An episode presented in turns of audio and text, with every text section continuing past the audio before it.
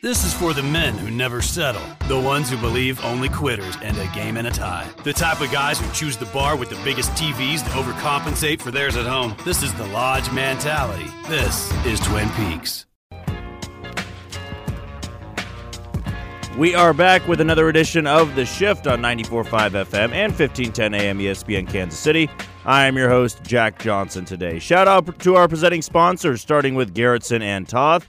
They handle the most complex felony, federal, or state criminal defense cases. You'll find them in doing that successfully, helping criminal defendants all over the Kansas City area and Northeast Kansas for years.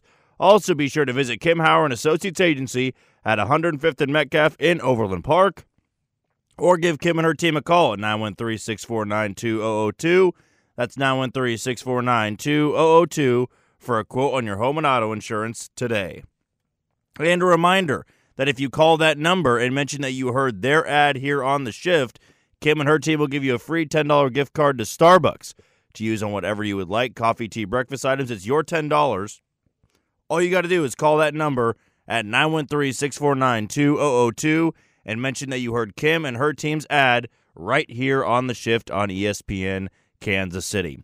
Well, last night, we actually had our show on 810 bump from Wednesday night to Monday night. So we have a couple of interviews to play for you for today's show. And I want to start it off with a very fascinating interview that I had with Pat Fitzgerald of ESPN. He does a lot of behind the scenes work for the broadcast team, working with Dick Vitale, Boog Sciambi, and Fran Fraschilla. So, as you know, he was very busy over this last week working with the Big 12 tournament. So, here was my interview last night with Patrick Fitzgerald of ESPN.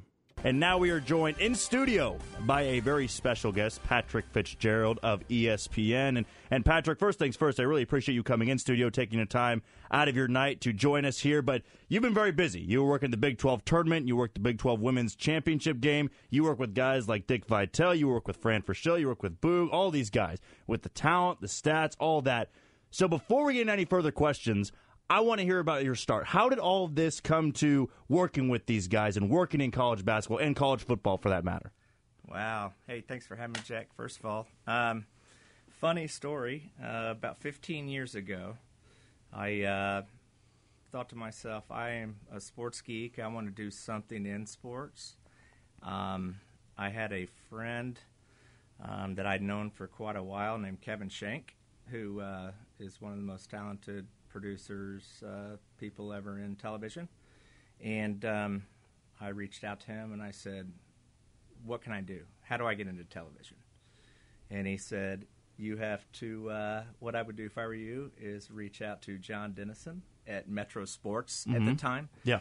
John Dennison um, was just what he did by creating Metro Sports. Nothing had ever happened like that before. Not only did he, you know, start that, but just by getting the royals and all that kind of stuff. So, uh, so I went there one day and uh, sat down, and I said, I want to get in television. I said, okay. Um, you know what? I think we have a uh, graphics Chiron position open. I said, cool. He said, you know, you know how to work computers and stuff like that, don't you? Oh yeah, oh yeah, yeah, yeah, yeah, yeah. I'm good. I'm good. I'm good. I had never turned on a computer in my life. Never had I turned on a computer in my life. And so, uh, so they said, "All right, um, here's what we're going to do. We're going to start you on high school game of the week when Metro had that on Friday nights, and uh, we're going to let Kayla Manning, who was who's the best graphics person around, we're going to let her uh, show you how everything works and uh, teach you." When I walked in the truck, Kayla's like, "Oh, great! I got to teach someone else." Here we go. Here we go. Um, long into that story is is that uh, Kayla and I are very good friends this day, and she's also very very talented. But um, so went from uh, doing high school game of the week, and then uh, Dennison put me on the uh, UMKC package, then the Wichita State package, mm-hmm. then the Missouri Valley Conference package. Um, and so I did all that, and then um, I ended up after that going uh, doing stage managing for the pregame and postgame for uh, Joel Goldberg, stud also, and uh, Paul Splittorff, God rest mm. his soul. and uh, so I did that, and then about ten years ago started with ESPN, and um, started just uh, I was a stage manager. They call Mhm. it booth coordinator now, stage manager, um, and so uh, finally uh, met a guy named Scott Gustafson, who's a producer for ESPN. Once again, one of the best, and uh, started uh, working my way up, and um, now I'm pretty much doing talent stats for uh, all the uh, great broadcasters at ESPN. And um, during football season, I uh, travel with uh, Courtney Lyle every game that she has. Um, we're in a different uh, city every uh, week, and it's been it's been a lot of fun. It's interesting. There's a lot of uh, a lot of things you uh, don't realize on live sports television that goes on, and um, it's it's uh, it's been a journey. Yeah, it, it sounds. I love the the first part of your story, saying that you you knew how to work a computer, never tried a computer before, and I feel like a lot of that working in sports. You have to adjust on the fly when you're working with broadcasters. When stats come up, I mean, I mean, one of the things I'm always fascinated by with on-air type of stuff, you hear these stats be thrown. These stats pop up on the bottom line, and you're going, man, I didn't even think about that. This this stat was broken from the 1980, 82, or 1984 Georgetown team. Like, are you one of those people on the staff behind the scenes coming up with that, finding those stats? How does all that work behind the scenes?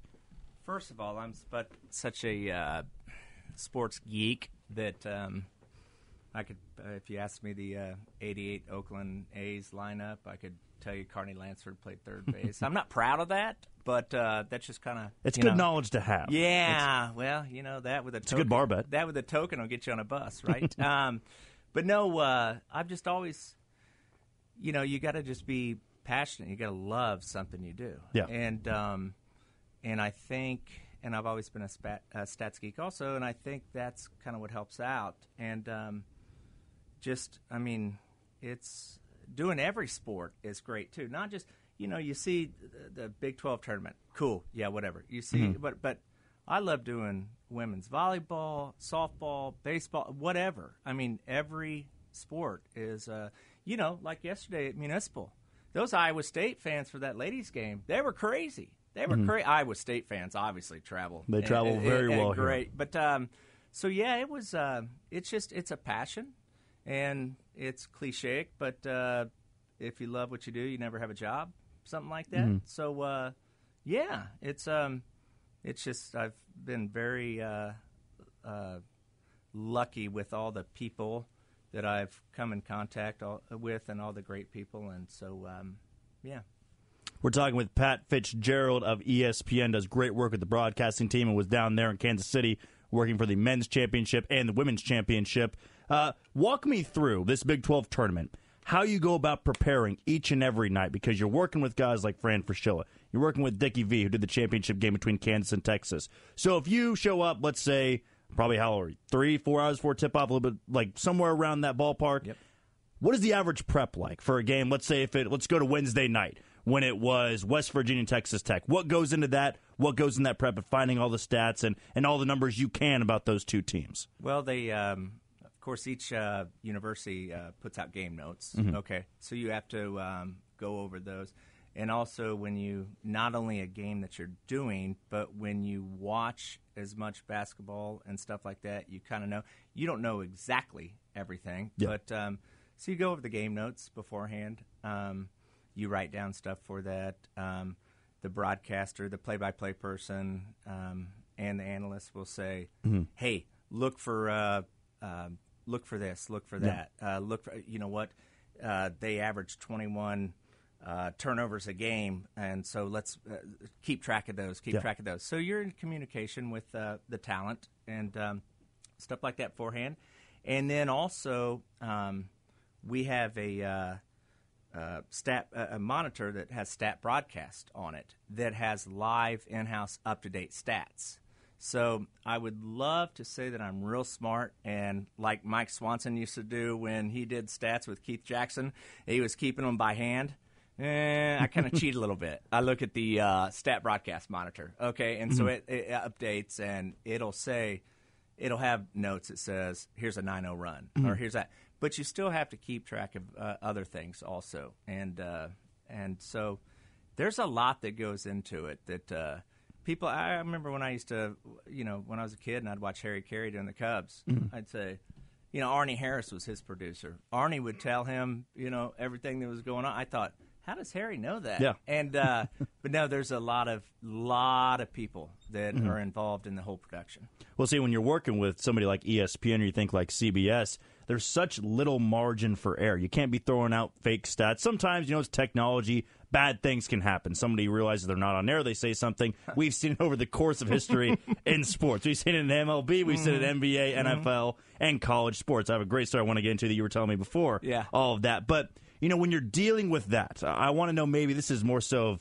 maybe a negative thing, but do you remember maybe your first debacle working or having a bad stat or, or not keeping track of it or not being communication? Like, can you think back to a time where you went, man, I might have really screwed up there? Which one out of a thousand uh, should I? I'll, I'll start with this one. So, uh, um, when the first game that I actually did um, uh, by myself, as uh, far as doing graphics, was a Missouri game, a Missouri basketball game, and they crewed. Uh, this is, I mean, I'd never done anything on my own, and they crewed me on it the night before. And I remember the person who uh, signed me to it said, "Are you ready for it?" And I said, "I get." Said, "You're either going to sink or swim." It's like, "All right, cool." I'm nervous. I'm like, "Oh man, oh man, oh man," and uh, so get there, get everything prepped, everything's cool. I'm like, "Oh, I got this, I got this," and so I'm not only doing the current the stats, but I'm also doing the bug on a different channel because there's one channel on the front, one channel on the back, and I'm doing the bug, which keeps the score. We went to the first break. Missouri was up. I forget who they're playing. Kent State or someone. You know, it wasn't a big game because I wouldn't have been on it if it would have been. But uh, Missouri was up 14-6. So I type in as we're going to break, but I typed in Kent State 14, Missouri 6 instead of the opposite. And I looked up and we went to break, and I go, should I say to anyone that I messed that up, or should I just let it go? no one ever noticed, but I did, and uh, so yeah, you know what? There, there's always mistakes when you're, as you know, when you're on live television or radio. You gotta roll with it. Something's going to happen, and you just gotta, hey, you know what? I'll get the next one. So We're talking with Patrick Fitzgerald of ESPN, does work on the broadcast team with Dick Vitale, Fran Frischil, and I got to dive in this story because you're telling me right before we went on the air, of course, the Big 12 championship game between Kansas and Texas. It was no secret to anybody. That, that was one of the worst performances Kansas had had all season long. They'd been blown out in five of their seven games, but for some reason, maybe it's recency bias, that just felt a little bit worse because you just got trounced by Texas and Austin. Then you get your ass kicked again in Kansas City against that same Texas team. But you work with Dick Vitale. You're good friends with Dick Vitale. Tell me about that interaction when Dickie V maybe thought that he was off air when he actually was on air. Oh, Dickie's great, and I'm just so glad that he's uh, feeling so much better and um, and, and has uh, defeated cancer, which is just an awful thing. I have uh, a couple people who mean a lot to me that are affected by that also. Um, but uh, so we were going to break, and uh, Dickie uh, thought that we were at, we were on break, that we were in black, but. Um, so he said on the hot mic, he said, uh, uh, "Man, this is the worst I've seen Kansas play." And Boog kind of looked at me. I looked at Boog, all that kind of stuff. We got done, and Dickie looked, said, "Were we on air? We were on air." And Boog Sham- Sciambi, who's one of the best in the business, and also does Cubs games, stuff like that, and uh, said, "Yeah, yeah." Dickie just kind of threw his hands up. He said, "Oh well, you win some, you lose some. I'm 80 years old. What do I care?" but just as- and still knows everything. Does a great job. Friendly, um, just down to earth. Does so much for uh, the V Foundation for uh, Yeah. pediatric cancer, and um, just just a great dude. So Now, looking ahead to the NCAA tournament, of course, Selection Sunday was yesterday.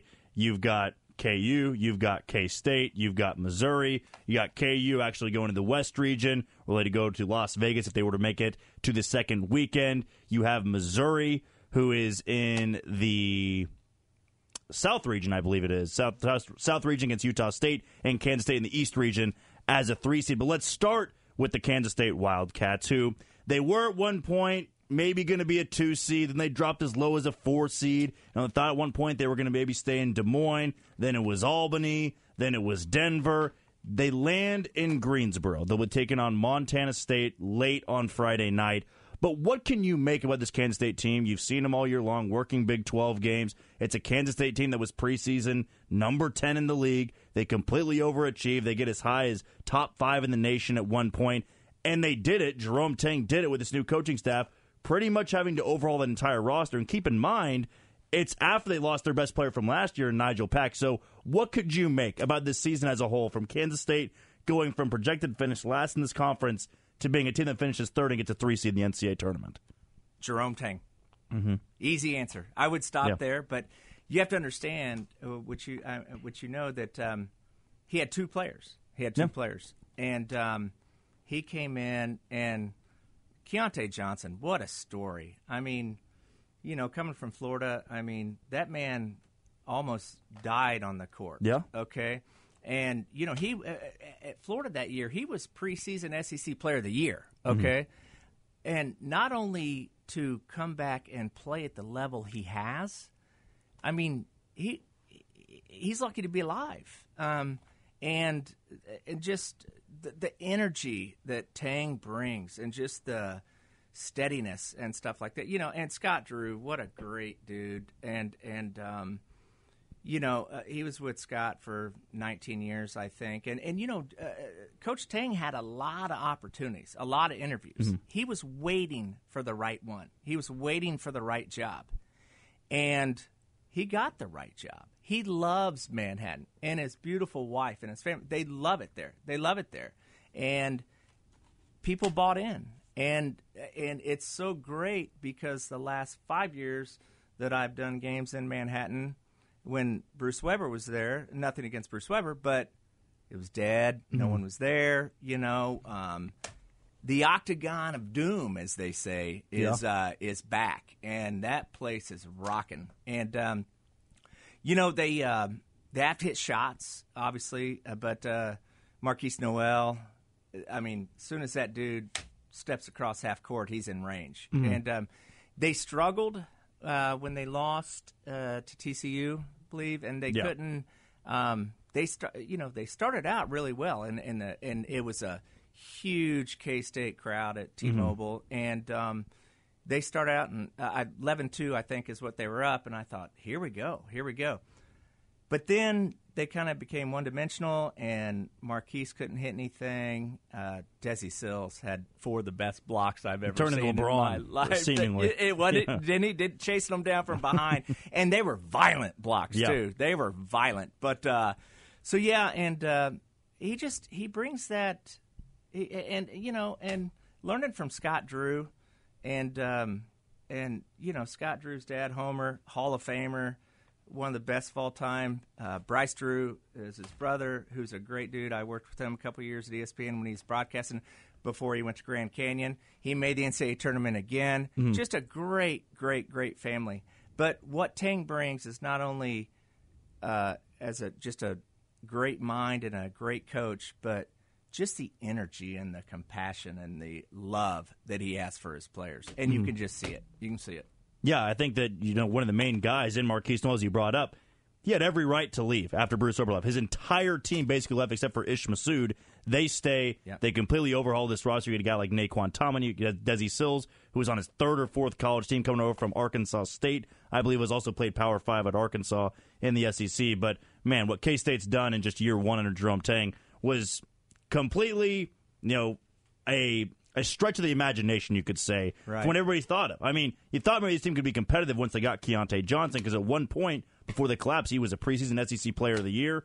He was a stud, but you don't really know when a guy sits out for that long. And when it was all said and done, this Kansas State team never really had a big time lull. They struggled on the road, but now you're not playing on the road. You're just playing on neutral court. So I think they got a good draw in that East region, Montana State, then maybe another matchup with Kentucky, who they got in 2018. Do you see this Kansas State team maybe going as far as the Elite Eight? Well, just think if uh, Nigel Pack wouldn't have gotten seven Oh, hundred thousand from Miami and a and a Mercedes Benz, you know, imagine you have him. three All Big 12 players. imagine him in the backcourt next to Markquis, you know. Yeah. Um, but uh, I think that um, the other thing about K State is um, Wyatt Thompson, the who's also brilliant, the uh, play-by-play for K State.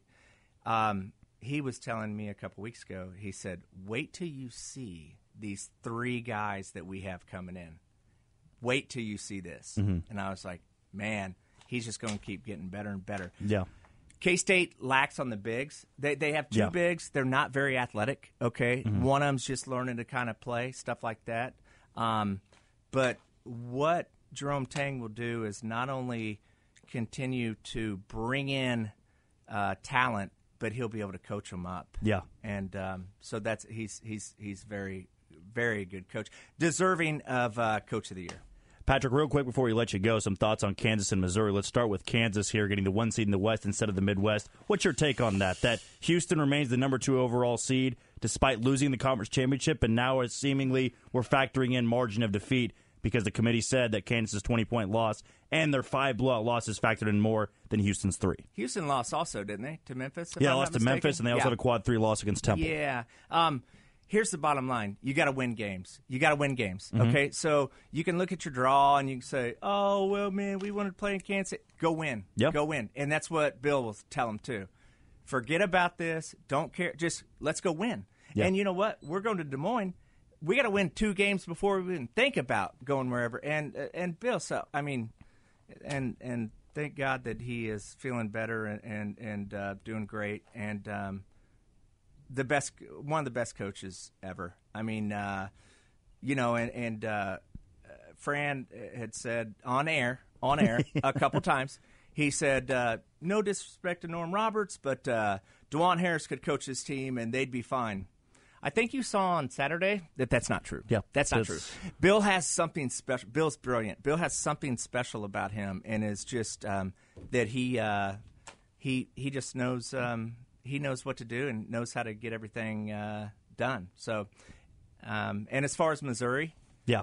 Dennis Gate, uh, I mean, Man. goodness gracious. I mean, uh, you know, well deserved raise, by the way. I'd love to go from Yeah. 2.5 to 4 million. That'd be kind of sweet, wouldn't it? Um, but, uh, just, and, and, and, you know, Kobe Brown staying around. And don't be surprised if he comes back.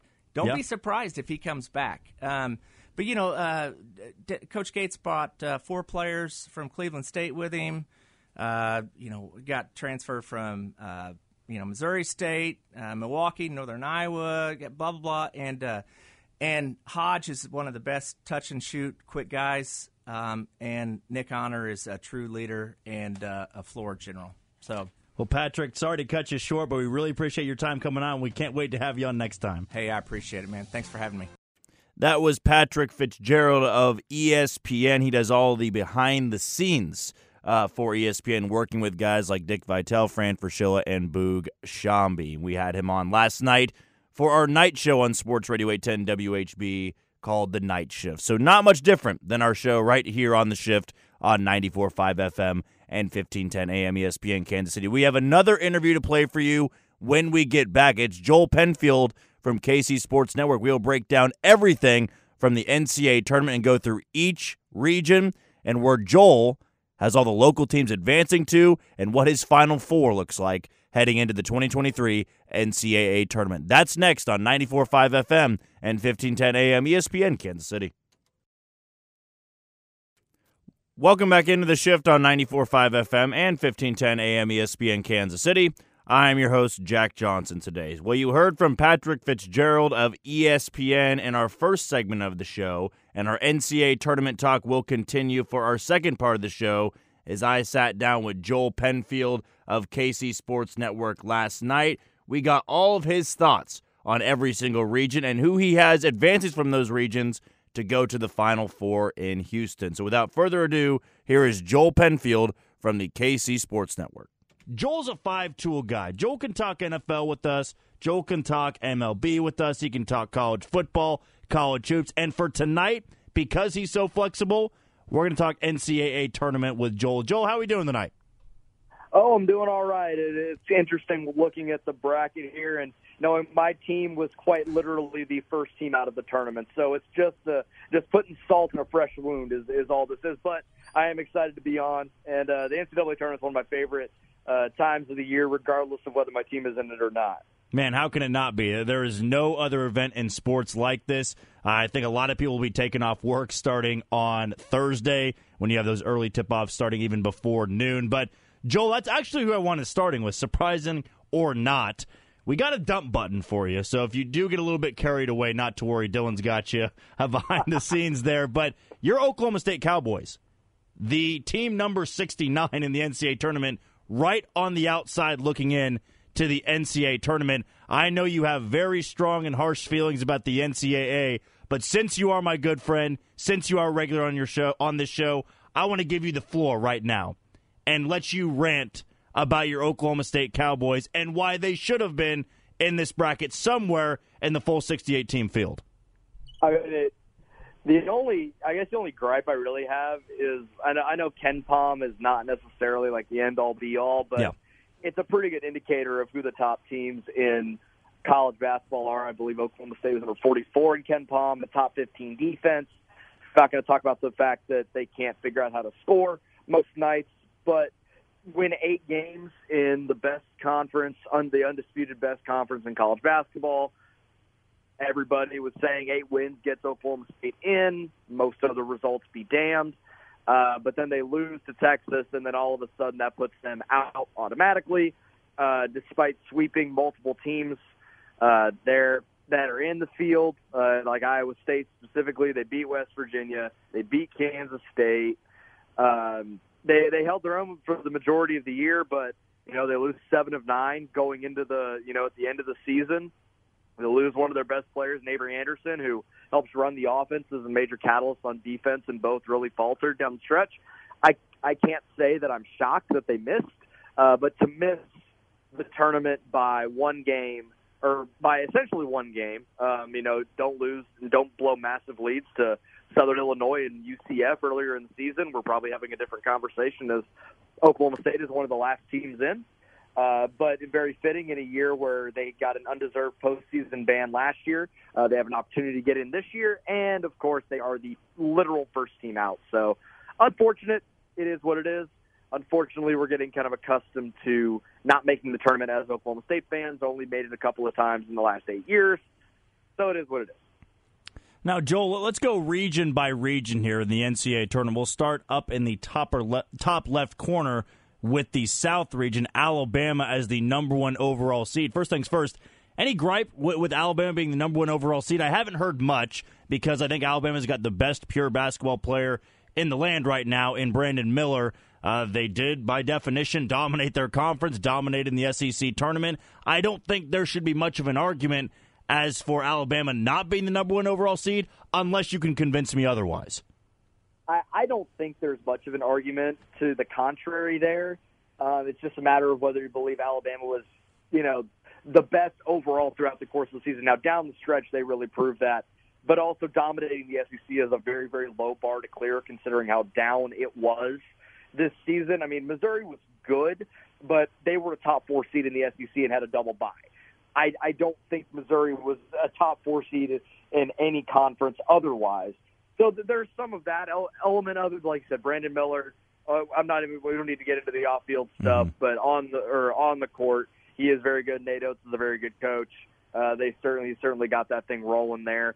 It's not necessarily a tough region either. There are a couple of teams that maybe could could sneak up, but they're, I think they're just too dominant offensively for me to believe that anyone can really hang with them. Maybe Arizona, uh, but I don't foresee many lower seeds getting out of that region uh, other than Alabama. We're talking with Joel Penfield of KC Sports Network, and be sure to go check out his podcast on the Kansas City Royals, the Boys in Blue, on One Royal Way. That's the name of the podcast. Joel does a great job talking everything with the Royals, and of course, just weeks away from the regular season. We'll be talking a lot of Royals with Joel in the future, but right now we are talking some NCAA tournament because Selection Sunday was yesterday. Sticking with the South region, Joel, I think as you pointed out, there's a couple of teams that could go the distance. I do think the 8 9 matchup is a little spicy for Alabama. You get a Big 12 team like West Virginia as the nine. Do like Maryland a little bit coming out of the ACC at one point. They were top 20 in the nation, but it kind of feels like every one seed has a tough 8 9 matchup. Iowa's had its good games. Auburn's had its good games. Arkansas, of course, and Illinois. And then Memphis just won the conference tournament. And FAU won 30 plus games this year. So you can't really say anybody got an easy out with an 8 9 matchup. But in the South region, could you make a case, Joel, that maybe West Virginia as the nine is the toughest second round matchup for any of the one seeds? Uh, maybe. Um, I think certainly Arkansas. As much as I don't like Eric Musselman, Arkansas, uh, you know, has been solid this year. Memphis, you know, gave a really good game to Houston. I think they won that game, if I recall. They won on Sunday. Uh, yes, they're- lost earlier in the regular season. That's right. That's right. So, yeah, they're riding high right now. And Purdue, as good as Zach Edey is, he's in foul trouble, they've been pretty vulnerable down the stretch of the season. So I'd probably say that's more likely of a tougher test.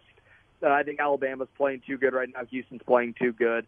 And then Kansas uh, is playing really well. If Jalen Wilson is on, uh, you really have to bank on that, though, if you're Kansas, because we've seen down the stretch there are not many games, uh, at least in the last few weeks, where if Jalen Wilson doesn't have 25, you know, who else is really going to give you a 15 to 18 point performance to keep you in one? But I don't think Illinois or Arkansas this year is good enough to, to hang with Kansas for 40 minutes.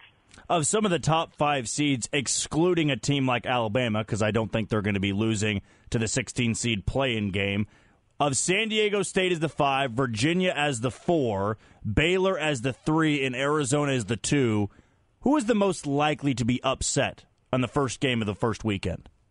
You know, I, I hate picking or like talking about trendy upsets because how Mhm. often do those actually happen? Yeah. It's always the ones that we don't expect. But in the 5-12 matchup, Charleston's a really good team. I've heard a lot of good things about them. Admittedly, have not watched much of them play, but that's one I've heard talked about a lot. It's a 5-12 matchup. Uh, those games are essentially a coin flip. Five seeds are 21 and 19 in their last 40. So, it you know, we'll we'll see what happens. There's always a couple of those a year. I'd say that one's the most likely. Furman could be kind of sneaky, but I think Virginia is just too solid defensively. Tony Bennett is too good of a coach. They're not going to get bounced in the first round. There, so I, I'd say San Diego State definitely on upset alert in this region. Uh, Joel, I was vocal about this a little bit yesterday on, on 810 when Josh and I did the Selection Sunday show, but I'm really high on a team like Arizona. There's something about Arizona, Uh-huh. despite being a two seed. I know they weren't tested a lot in the Pac 12 outside of teams like UCLA, but KenPom likes them a little bit. I would say that by the eye test, a lot of people should like Arizona, but I was kind of shut down that there really can't be a case for Arizona being the team to beat instead of Alabama. I tried to find a little, you know, spot of light there or a little tunnel where I could try to make a prediction as for Arizona making to the Final Four. But could you get on my side of that and say maybe Arizona, not Alabama, is the team to beat in the South region? You know, I think I, I you know team to beat. I don't agree with, but could they give Alabama a run out of this region? Absolutely. I think they're one of the better coached teams in the country. Uh, they've proven that over the last couple of years. They're doing it without like a huge big name guy like they had Ben Mathurin last year, uh, but they're not really doing it with a huge name necessarily. And they're just finding ways to win ball games. And you know they gave UCLA a run a couple of times, and we'll we'll see how it ends up. But I, I think they certainly could give Alabama a run. Even if I think Alabama probably gets out of the region, that's going to be the the big test. I think this one, the chalk is not cor- the correct way to put it, but it feels like Mhm. it's going to be the top two seeds in the region that end up getting there at the end. Just so I can get you on air of saying it, are you going with any upset here to represent the South region in the Final Four, or is it going to be Alabama in a runaway? Yeah, I, th- I don't think it's going to be in a runaway, but I think Alabama ends up getting out of there. Okay, let's move down to the East region. We're talking with Joel Penfield of KC Sports Network. Be sure to check out his podcast on the Kansas City Royals of One Royal Way. But we are talking NCAA tournament for the time being. Let's look at this East region. I don't think it's really a shock to anybody that this is the weakest region on paper. Purdue as the one seed. You have Memphis and FAU, Florida Atlantic, that is, as the nine seed. Five seed is the Duke Blue Devils. They did win the ACC conference tournament. They'll be taking on 12 seeded Oral Roberts. The four seed is the Tennessee Volunteers, though they've shown to be a lot different team without Zeigler, their true number one point guard. They'll be taking on the Raging Cajuns as the 13 seed in that matchup. Kentucky is the six seed against the 11 seeded Providence Friars out of the Big East. Three seed out of the Big 12, the Kansas State Wildcats taking on 14 seeded Montana State. The seven seeded Michigan State against 10 seeded USC. And the two seed is Shaka Smart's Golden Eagles of Marquette against the 15 seeded Vermont Catamounts out of the American East. I mean, am I, you know, kind of being too critical here? Am I being too harsh and calling the East region the weakest region? Or do you agree with that statement that with Purdue being the one and not maybe an overhaul of Big 12 teams, it's a little bit weak? It, it could be. Purdue has certainly got a, a really easy road to at least the Elite Eight, um, maybe, you know, Sweet 16 at least. Um, I'm not going to count out Shaka Smart at a mid-major in March. You know, it was easy to do that when he was at Texas, yeah. but he's really got Marquette rolling. They were a top 10 team most of the year. Tyler Kolek is a fantastic player. He's able to kind of get back to the havoc stuff that he was able to thrive at VCU. I would not be shocked, honestly, if Marquette got out of this region. Again, I think it, as good as Purdue is, it really is incredibly Zach Edey reliant, and he is awesome. But if he gets in foul trouble, you know, who else is really going to go off for them? They don't have a Jaden Ivey type this year, uh, a lot, another lottery type guy to handle the offense if he's in foul trouble or just not playing well. So that one is going to be incredibly interesting. I don't think I'll call my shot and say Marquette gets out of there, but I wouldn't be shocked by it either. I think our very own Curtis Seabold of the program did have Marquette making it to the Final Four as well out of the East region, but you never know. I felt like, you know, looking at this region, Joel, it's going to be the one that produces that obscure Cinderella team. I think this year we get kind of one of those seven, eight, or nine seeds in the Final Four. How last year North Carolina was, uh, I believe, an eight or a nine seed. I can't remember which one it was, but that was technically a Cinderella type of team. My prediction, though I'm not 100% confident in it, was Memphis. Could you see a team like Memphis out of the American after beating Houston being one of those teams that could represent the East in the Final Four? Certainly, they've they you know that's a huge confident builder. Be one of the best teams in the country in your conference final, kind of riding hot going into March, and oftentimes that's what happens for some of these teams. They just get hot at the end of the year, and they just ride that into March, and it's you know, and, and it's almost an any given Sunday sort of scenario where, you know, in a one-off, you know, one team. That's how you get a two fifteen upset or the 16-1 upset that we saw a few years ago with UMBC and Virginia. So it certainly could happen, but I think Purdue is just too good, frankly. Uh, kind of ends that little run for Memphis, but who knows, man? There's just, it's such an inexact science talking about all this stuff. Like on paper, you can look at all the stats, you look at all the KenPom graphs, and then at the end of the day, Memphis could go out and beat Purdue by 20. So who knows? I am very confident in one upset, though. Another 5-12, but I think Oral Roberts is going to beat Duke. Ooh. Oral, Oral Roberts has everything you want in a Cinderella, like, huge upset early on. Ton of veteran players, senior players. Max Abmas is one of the best shooters in the country, one of the best point guards in the country. He was a giant killer the last time ORU got in the tournament a couple of years ago when they beat Ohio State and got to the Sweet 16. And Duke on the other side, while incredibly talented, I think John has done a really good job. You got four freshmen in that team that have never played in the NCAA tournament, and ORU's got a couple guys that have been there, done that, even if they're a few years removed.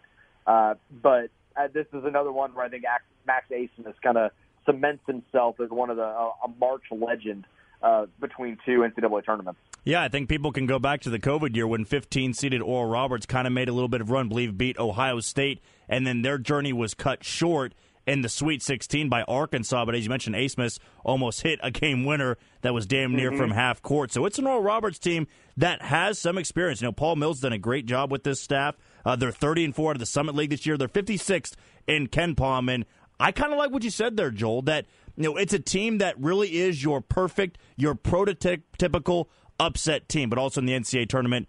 Who knows? Really, you know, those teams sometimes can be beaten by 20 in the first round against a team like Duke. But I can maybe get on board with an upset like that because KenPom likes them.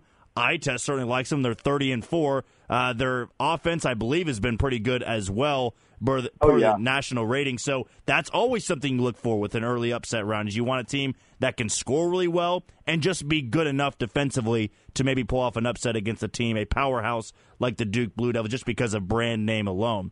Looking more so at the bottom of the, the bracket here, you have Kansas State as the three seed, Montana State as the 14th seed. So a lot of Kansas State fans on Twitter very thrilled with their bracket. They would like either drawing Kentucky or Providence in that next round. But one of my, I guess, pushback you know, answers here. One of the statements I wanted to make with this is, you know, if you face Kentucky, let's say Kansas State takes care of business against Montana State, they get Kentucky in the round of 32. I don't know about you, Joel, but the lack of a front court with Kansas State concerns me when you have one of the best pure rebounders in all of college basketball in Oscar Tshiebwe. I mean, should Kansas State fans be looking at that and going, man, I think if we do move on to the second round, you're much rather going to want a team like Providence and not a team like Kentucky, who's shown they're as good as knocking off Tennessee in Knoxville when Tennessee was still healthy, but also maybe as bad as losing back to back to Vanderbilt uh, by a comfortable margin. Yeah, I, I think Kentucky is obviously going to be always a challenge to March. As much as we don't like John Calipari generally, he's a really good coach. I know the last few marches have not gone well for him, but there's still somewhat of a, a track record there.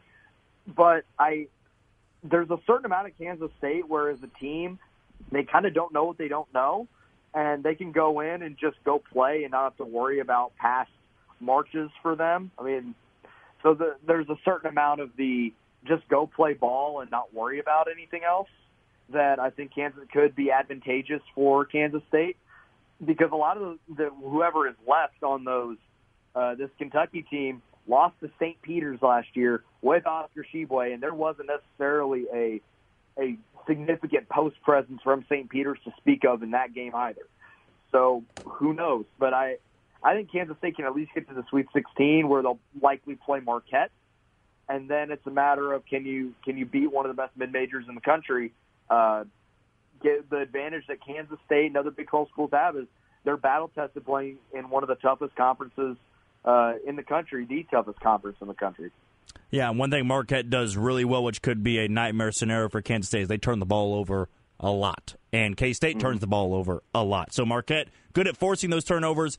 K State struggles to take care of the basketball. We'll see if we'll get a Sweet 16 matchup like that. All right, Joe, I'm going to get you to say this over the air again.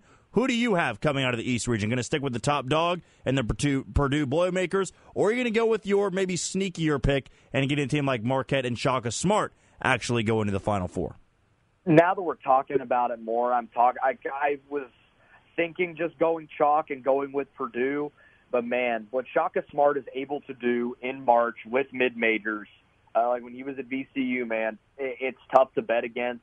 He has got them rolling. He's got them playing some of their best basketball right now. I think Marquette can end up end up out of this region and end up in the Final Four. So Joel of KC Sports Network has Alabama coming out of the South and Marquette coming out of the East region. Before we jump to the Midwest region, I do want to get your thoughts on that Missouri Utah State game. It's two teams that can really score it. Utah State, one of the best offensive teams in the country. So is Missouri. I think Missouri's better equipped defensively. D'Moi Hodge, he averages about two and a half steals per game. When you look at a team like Missouri, Joel, what is deemed as a must for this NCAA tournament? I know some people say, hey, they've already overachieved. Whether they win or lose in the first round, it doesn't matter. They're already ahead of schedule. Or do you look at it and say, hey, for Missouri to get props on this year, they got to at least get to the second round. And even if it's a loss to Arizona at that point, you're losing to one of the best teams in all of the NCAA tournament. So is it a must win? Obviously, that, that phrase is stupid. You have to win all of them here. You want to move on. But right. in terms of the the more the morality of this, of what you can deem a season of success, does Missouri have to beat Utah State to get that credit on a successful season, or have they already passed that point? I think, I think they've already passed that point. I know that the the Dennis Gates hire very quickly. People were able to get up, you know, very quick optimism about where the program was going to head, and some of that was, you know, it happened during the season, and said they were a top four seed in the SEC. I think there is a certain amount of house money that they're playing with getting to the tournament and being a, a seventh seed, but at the end of the day, I think they're able to to win and get to that second round. They're probably going to lose to Arizona, but uh, a massive win for Dennis Gates in year one to get to the tournament and have a very good shot to get to, to the second round, uh, to the round of 32. We're talking with Joel Penfield of KC Sports Network. Be sure to check out his podcast on the Kansas City Royals of One Royal Way. Let's jump over now to the Midwest region where the Houston Cougars out of the American Conference are the one seed in the Midwest, not the Kansas Jayhawks, who Joe Lunardi had pretty much locked in as that one seed for the Midwest region. So KU would go from Des Moines to Kansas City, but instead it'll be this Houston team. So I'll give you the floor on this, Joel. Do you agree with Houston being the one seed in the Midwest, getting that Sweet 16 Elite Eight uh, matchups being in Kansas City? Do you think KU got snubbed a little bit? Do you not care as much because you know KU's never really gotten that snubbed in the NCAA tournament before? Where do you stand on Houston getting this one seed in the Midwest region? Uh, being an impartial observer of it, I was uh, chuckling quite a bit watching Kansas say they were getting screwed by the NCAA because they don't know what the hell they're talking about. As an as an Oklahoma State fan, I know what that's like, so I don't want to hear any words about that. Um, but at the end of the day, you know, you still got to win the game. So I, I don't really, I don't really have much to say on it. It is what it is. Um, Houston is still certainly deserving of that spot too. It's not like they were a shocking one seed that shouldn't have been there. They've been one of the best teams in the country all year. Yeah, and that's what our guest Patrick Fitzgerald of ESPN was saying before you joined Joel. Is like, hey, Bill Self's like and tell his team don't complain about what we're playing. You got to go win the games. Like you were in Kansas City for the Sweet 16 Elite Eight matchups a couple years back, and you lost to Oregon on the doorstep of the yep. Final Four. So it doesn't matter if you're in Vegas. It doesn't matter if you're in Kansas City. It doesn't matter if you're in Denver, Greensboro. None of that. You just got to beat the team that's in front of you, and that's what Kansas has to focus on now. Not so much about getting the Sweet 16 Elite Eight and worrying about where those games would be played. But as for this Midwest region, I think it is more so favorable in the first weekend for Houston. You get a softer 8 9 matchup with Iowa and then Auburn. They get Northern Kentucky as the 16 seed. But maybe some of the sleepers here. You have Miami won the ACC. They're the five seed in this region. Indiana, from time to time, showed they were one of the better Big Ten schools. They're the four seed. Iowa State is a six. Of course, every Big 12 team is very sneaky, good at, at being a lower seed. But Iowa State's a six. And keep in mind, they make it to the Sweet 16 they're going to take over Power and Light again. They're going to take over the T-Mobile Center. Oh, so yeah. that is a team you absolutely do not want to see in the second weekend. But when you look at the Midwest region top to bottom here, who is your biggest underdog that could make a deep run as far as maybe the Elite Eight? Ooh, it's hard to argue with Iowa State, but I think they might. I don't know how I feel about them going up against Xavier in the second yeah. round that that is a massive hangup. It's not like they got a, a softer three seed there that you know that looks beatable. Xavier was solid pretty much all year and won the Big East, so I I have a hard time betting on that. It, this region's tough because some of these teams look really good on paper, but I don't know how I feel about them in practice on the floor. To me, it feels really chalk, and I think Houston has a really good chance to go and win this thing. Um, you know, pretty pretty handily. Uh, handily being a, a tough term to use in March, but as handily as you probably can to, can get a region. But if Iowa State gets past Xavier and they get to the Sweet 16, with that crowd that they're to, you know, and the influx of Iowa State fans that are to show up in Kansas City, man, that's to be a huge home court advantage.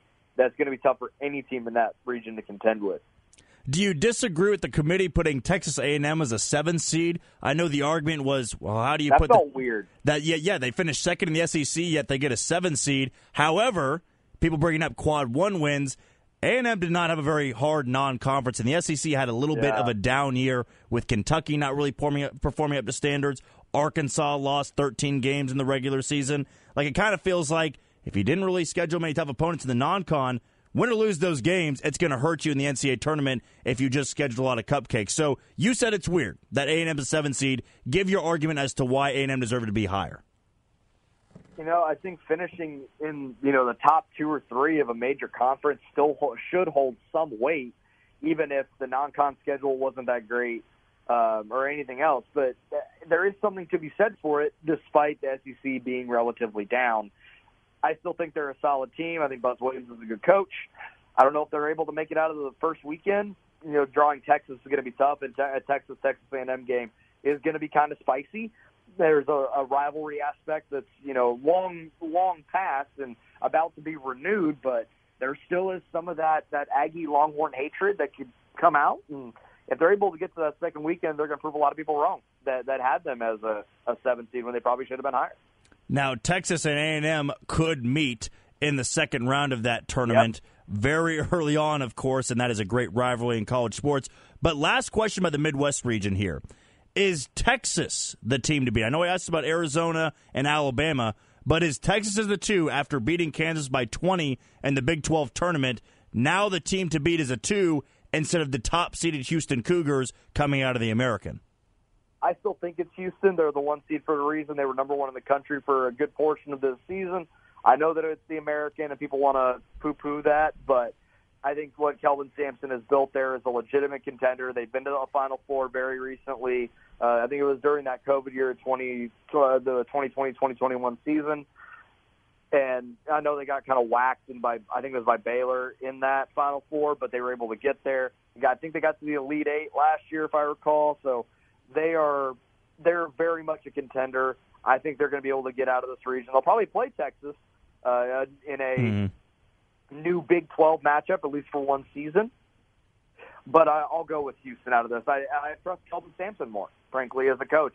Um, the name of the now the current interim Texas coach escapes me at the current moment, but it's his first time really coaching a team this far into the tournament that high of a seed. So there's there is a certain amount of unproven there, and I'll go with the guy that's done it for much longer, Kelvin Sampson. Yeah, that's Rodney Terry at the University Thank of Texas you. who filled in for Chris Beard. So, just so I get you pen to paper here, you have Houston representing the Midwest in the Final Four. Yes. Okay, so you have so far Alabama a one out of the South. You have Mar- Marquette, I believe it was. You say as yeah. the two seed coming out of the East. Then you have Houston out of the Midwest uh, in the Final Four there. So last region, the West region, where the Kansas Jayhawks are the number one seed, they'll take on Howard this Thursday at I believe 1 p.m. if I'm not mistaken. So Eastern time, I believe Jeff Goodman put that out, got everybody thrown off. But I believe Kansas at 1 p.m. on Thursday. You can listen to that right here on Sports Radio 810 WHB. Arkansas 8, Illinois 9, St. Mary's the 5, VCU the 12. UConn, who KenPom has the fourth best team in the country, they are the four seed in this region. Iona, the 13 seed. Rick Pitino's team. TCU, the six seed. They'll get the winner of Pitt and Mississippi State. Gonzaga is the three against Grand Canyon, the 14. Northwestern, the seven. Boise State, the 10. And UCLA, who's pretty banged up, they are the two seed. They'll be taking on UNC Asheville as the 15 seed. Uh, to me, Joel, when I look at all the entire bracket breakdown here, I went to a potential Sweet 16 matchup for Kansas and UConn. KenPom absolutely loves UConn. They were top five early on in the season. They got really hot down the stretch. But I thought to myself, if those two teams match up, it kind of feels like at that point the winner of that game is going to go on to the Final Four. Would you agree with that, or would you pick another team, maybe UCLA, a Gonzaga, or St. Mary's, to make it out of the West region? It's the only thing that I feel about UConn is I, I just don't know. They had some. I feel like they had some head head scratching losses and some weird games during the season. But uh, Hurley is a really good coach. Sanogo is one of the best big men in the country. Kansas, I feel like can they have the championship pedigree uh, with a lot of guys still returning from the the national championship team last year, but at certain times in the year they felt very very Jalen Wilson dependent and is just hey go win the game for us we need you and not everybody else shows up that night, uh, or they're just pulled and they need Jalen Wilson to just put the team on his back. He, if he slips up, you know, do you really trust Grady Dick in this spot? Uh, do you, you know, is KJ Adams going to be able to, to lift you a little bit? Uh, can Dajuan Harris really take over a game offensively? I'm just, I'm not sure, and this is not me trying to discredit Kansas. It's just some, I think there are some question marks there. Mm. Out of this region, I really do like UCLA. I think Jaime, uh, Jaime Jaquez and Tiger Campbell are a great one-two punch, a great veteran backcourt, uh, or just you know veteran starters there uh, that have made it to the Final Four, have been a part of some of these really solid teams over the last couple of years that Mick Cronin's put together. It's really interesting because I found this stat, and three teams in this region actually fall into this category. So every national champion since 2002 has been both a top 40 KenPom offense and a top, at least a top 22 defense. And UCLA, Kansas, and UConn fall into that category. So the other the other teams are Texas, Alabama, Creighton, and Houston. Just for those the seven teams that fall into that category of teams that have won national championships that have a top 40 offense and a top 22 defense.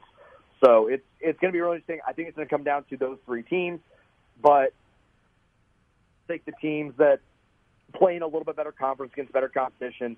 I think Kansas UCLA ends up being that that Elite Eight matchup. and I'm going to lean UCLA because I think they just have more guys to go to with the the tournament experience.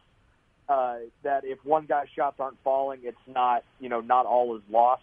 Uh, I think that that's the way I will go with it. I think Kansas falls just short of getting back to the Final Four with an opportunity to repeat.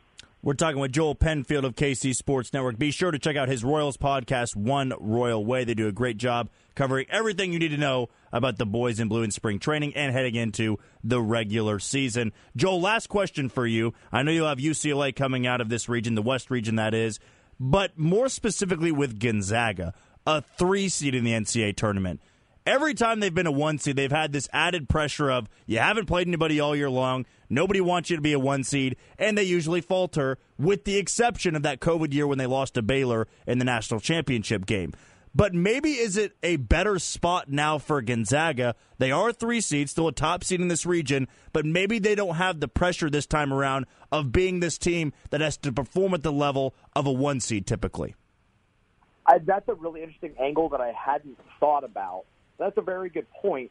My only counter to that is they lost some head scratching games mm-hmm. in the mm-hmm. West Coast Conference this year that they normally don't lose. Normally they run roughshod through that. The occasional loss to a St. Mary's who's in that in that conference and in this region as well. I'm just not sure if this is the team that's going to be able to make that run. They don't really have a another star next to Drew Timme like they've had in the past, uh, like a Jalen Suggs or a Chet Holmgren uh, to complement him and that's not. And Drew Timme is a great player, but I don't know if he can be an incredibly dominant player without a, a true number two. And they shouldn't sleep on Grand Canyon either. They're one of the better mid majors that's in the tournament right now. They're very well coached. They're going to have a really tough test early on, which is not something they often have. So it, it'll be an interesting test for them early on there against Grand Canyon. Joel, thanks so much for your time as always. We hope to see you in studio next time. Absolutely. Let's do it.